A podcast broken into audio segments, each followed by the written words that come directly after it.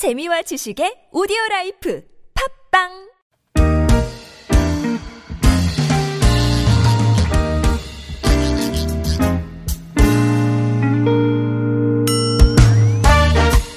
서울 속으로 2부 시작해보죠. 자동차 정비 상담으로 함께하는 오늘 금요일입니다. 이광표 자동차 정비 전문가 옆으로 모셨습니다. 안녕하십니까? 네, 안녕하세요. 자, 구글 플레이나 애플 앱스토어에서 TBS 앱 설치하시면 무료 메시지 보내실 수 있습니다. 샵 0951번 단문 50원 장문 100원의 유료 문자도 열려 있고요. 카카오톡은 TBS 라디오와 풀친 맺으시면 또 무료 참여하실 수 있습니다.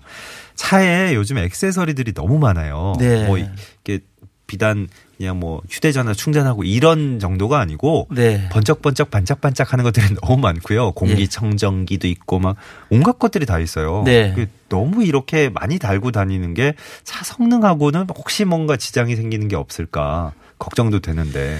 어, 네. 표정이 저- 별로 안 좋으신데. 예. 네. 에, 자동차를 굉장히 사랑하시는 분들이 있고 그- 그런 동호회 분들이 또 있고요. 자동차를 이렇게 예쁘게 가꾸려고 어, 예. 하는 분위기는 좋아 요. 예. 그리고 또 괜찮아요. 그 자동차에 보면은 어떤 데 타보면 아늑해 보고 어. 상당히 또 뭐 무드등 이런 거를 만들어 가지고 예. 분위기 좋게 이렇게 하기도 하는데 가끔 저 대중교통 이용하다 택시 같은 거 탈 때도 그렇게 네. 특화시켜 놓은 기사님들 계시면 그렇죠. 굉장히 저 대접받는 느낌 들고 맞아요. 괜찮거든요. 편안하고 마음도 네. 편안해지고 이런데 네.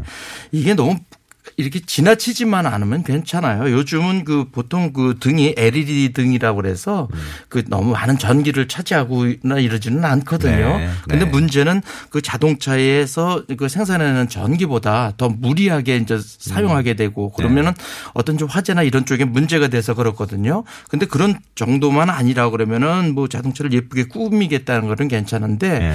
그 이상 갈 수가 있어요. 대개 이제 그 자동차에서 뭐 그 보통 그 가전 제품 같은 걸 사용하기 위해서 왜 110볼트 이상도 사용하는 경우도 있거든요. 아, 그래요? 예, 예, 뭐저 220볼트 이제 이런 거 네. 사용하기도 해- 오. 하거든요. 인버터 가지고 네. 이런 경우에는 그 상당히 그 위험할 수가 있어요. 예. 자동차에서 뽑아내는 전기도 한도가 네, 있거든요. 그렇죠. 어, 보통 자동차에 보면 스위치를 보면은 이제 그, 그 키를 돌릴 때 3단계로 이루어집니다. 그러니까 처음에 1단에 전기를 넣게 되면은 그런 저 액세서리 그런 위치에 1단에 이제 전기가 들어가는 게저 라디오 요런 이제 내비게이션이 켜지고 요런 정도고요. 보통 이제 저 열쇠 끼워서 돌리는 거 기준으로 말씀하시는 예. 거죠? 그래서 네. 두 번째를 돌리게 되면 더 되게 되면은 이제 계기판에 불이 오고 여기 시동 준비가 되는 거고 네. 3단계로 가면은 이제 시동이 걸리는 어. 거거든요. 예. 근데 1단에서는 그 이제 시동을 끄고도 이제 거기 켤 수가 있는데 예. 이런 경우에 놓으면은 전기를 사용하게 되면은 그 배터리가 방전이 됩니다. 예.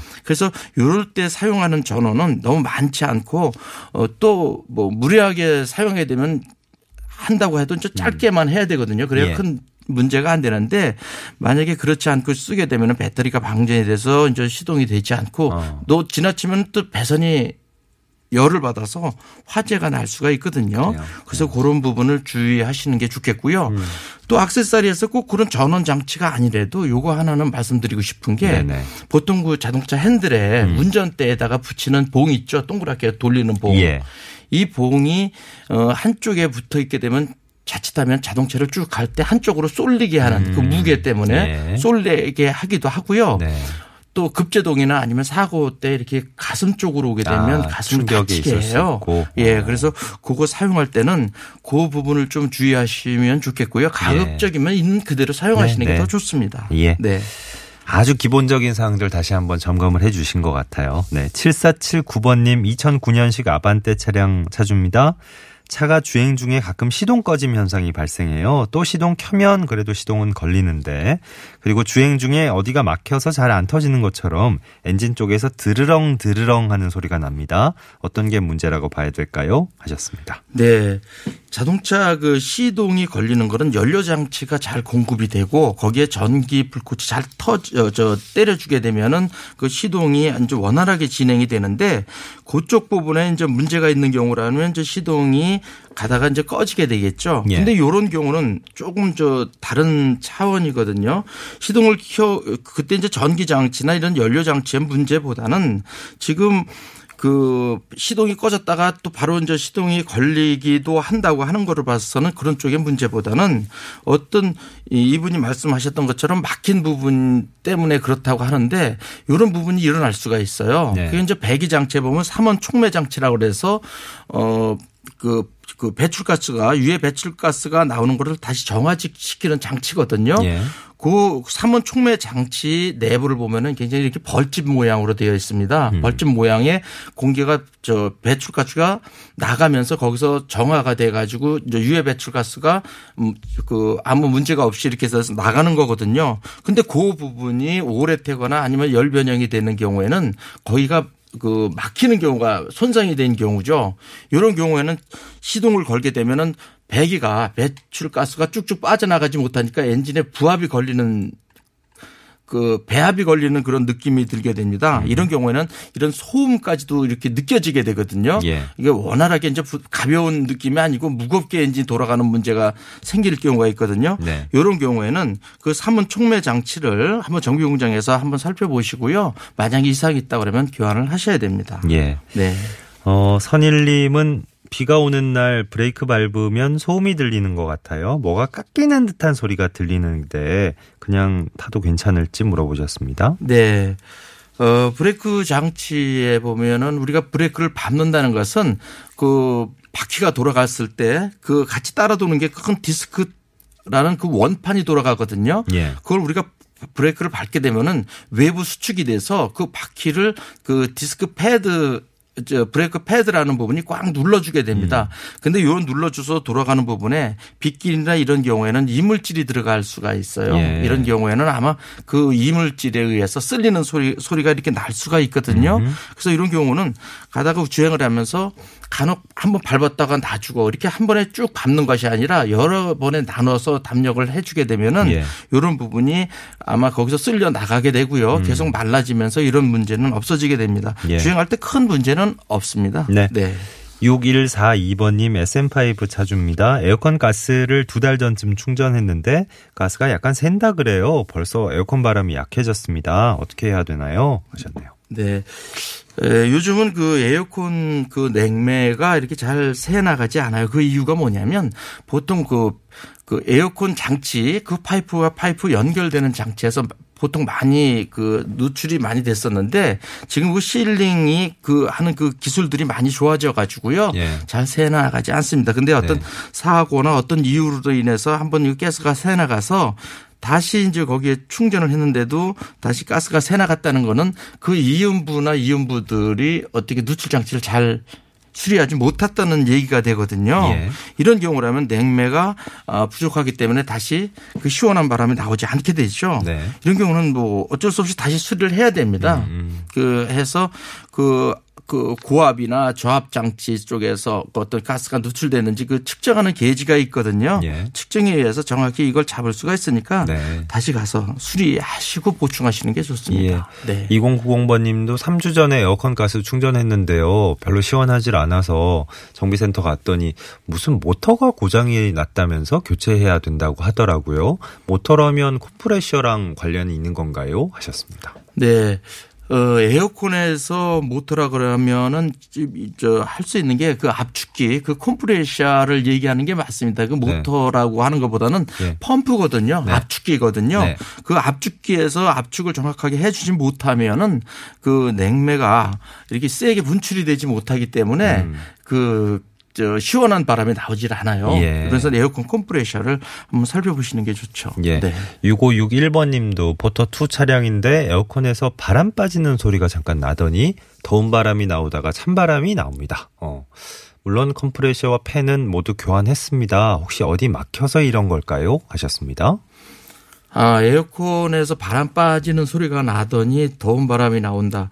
보통 그 에어컨을 켜게 되면요. 안에서 컴프레셔가 그 안에 냉매가 어, 그 실내에 있는 뜨거운 바람 쪽을 그 기운을 가지고 앞에 라지에타 콘덴서 쪽에 가서 온도를 이- 이동을 시키는 거거든요. 예. 그래서 이동을 시키는 동안에 그 어떤 소리가 날 수가 있어요. 슈- 그 우리가 그, 그 팽창 밸브를 지나가면서 바람이 그 냉매가 돌아갈 때 쉐하는 그 바람 소리 같은 게 날 수가 있거든요. 음. 이게 그 나는 소리가 굉장히 정상적입니다. 예. 그 팽창이 밸브가 나아가면서 그, 어, 그 에어로 그러니까 유체가 기체가 되면서 그때 기온이 떨어지는 거거든요. 예. 이거를 우리가 이용하게 되는 건데 이 부분에 만약에 그 냉매 양이 정상적이지 못한다 그러면 예. 그 양이 많지 않기 때문에 시원한 바람이 나오질 않게 됩니다. 예. 이런 경우는 어떤 지금 무타 지금 콤프를 뭐 컴프와 팬을 교환을 했다고 하더라도 네. 그 안에 냉매 상태가 정상이지 않다고 하면은 이런 문제는 모두 이제 그 크게 그 효과가 나오질 않거든요. 예. 그래서 이런 경우는 어디 막힘이나 이런 것보다는 어떤 냉매량의 문제가 있지 않겠나 하는 생각이 네. 됩니다. 예, 그 예. 냉매 쪽을 한번 살펴보시는 게 좋을 듯합니다. 네. 5443번님은 요즘 날씨가 워낙 더워서 차 안의 온도도 많이 올라가는데요. 제가 아는 분이 운전석 창문 아래쪽, 그러니까 앞쪽에 검은 매트를 깔아 놓으면 햇빛 차단도 되고 차 안의 온도도 많이 안 올라간다고 그렇게 하시는 분이 있는데 실제로 효과가 있을까요? 하셨습니다. 아 글쎄요. 요즘- 창문 안에 네, 요즘 날이 더워가지고 더우니까 많은 걸 고려하시는 분들이 다양한 방법을 고려하시는 분들이 네. 생겼는데 뭐 이렇게 막 커튼 다시는 분도 있고 네. 예, 어떻게 하면 좀 찬 자체 내부 온도를 낮출까 예, 네, 보니까 고려를 직- 하시다가 직, 직사 광선을 이렇게 피해서 아마 그래서 이제 효과가 난다고 하는 건데 아무래도 그 제가 봐서는 좋을 듯 하게 생각합니다. 예, 예. 근데 그게 뭐 어느 정도 고정이 잘 되냐 뭐 이런 거에 그렇죠. 따라서 또 안전상에 네. 예, 또 위험 요소가 될 수도 있고 일종의 이제 햇빛 가리개 정도가 되니까 네. 네. 아마 효과는 있을 것으로 생각이 됩니다. 알겠습니다. 네. 예. 어, 뭐 정확하게 저희가 그 공식 기- 저- 조사 결과를 말씀드릴 수 있는 사안 아니기 때문에. 네. 3332번님 아슬란 승용차 모시는군요. 온도 게이지는 절반으로 올라가는데 보닛만 열면 그 앞에 차 쪽 열면 열이 많이 난다고. 네. 어, 계속 타도 상관없을까요? 음. 이게 저 자동차 운전하면서 네. 많은 분들이 어, 정비소 가지 않는 이상 평소에 그 앞뚜껑을 잘안안 열어보시죠. 예. 근데 어 온도 게이지 한번 보시고 나서 어 어떤가 싶어서 한번 열어보고 점검을 하시는군요. 그것만 해도 훌륭하신 네, 자세인데. 관심이 많으신 네, 거죠. 네. 어, 보통 본 엔진의 내부 온도를 보면요. 그 엔진에서 자체적으로 가동되면서 올라가는 온도는 보통 한 95도를 냉각수가 보통 95도를 유지하게 됩니다. 95도가 넘으면은 냉각 팬이 돌아가서 예. 어, 식혀가지고 일정하게 95도를 유지하게 이렇게 만들거든요.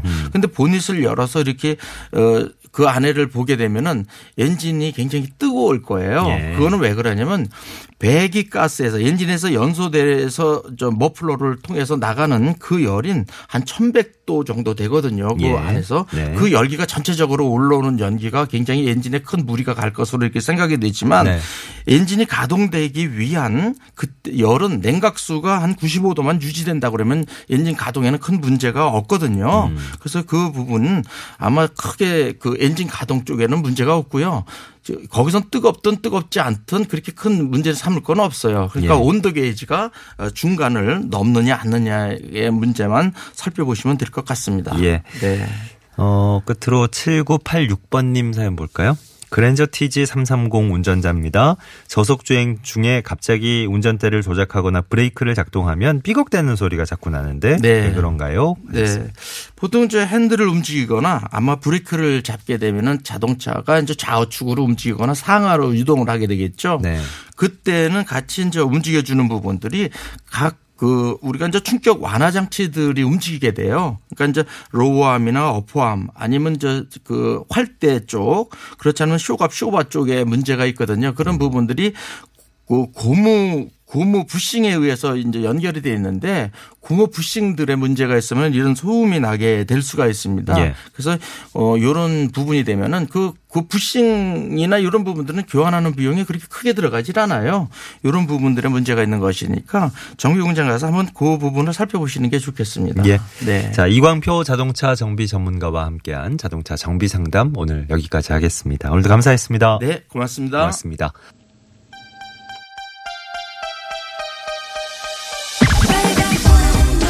지하에 있는 모자 공장에서 일하면서 이 또한 지나가리란 말을 가슴에 새기, 새기고 어, 지냅니다. 벌써부터 다가올 가을을 기다리는 마음이에요. 우리 가족 다섯 명 모두 올해 건강한 시간 보내길 빕니다. 하면서 7838번님이 신청하신 노래 거북이의 4개 끝곡으로 띄워드립니다. 모두 모두 건강한 안전한 금요일 또 주말까지 잘 보내시고요. 서울 속으로는 다음 주에 다시 옵니다. 고맙습니다.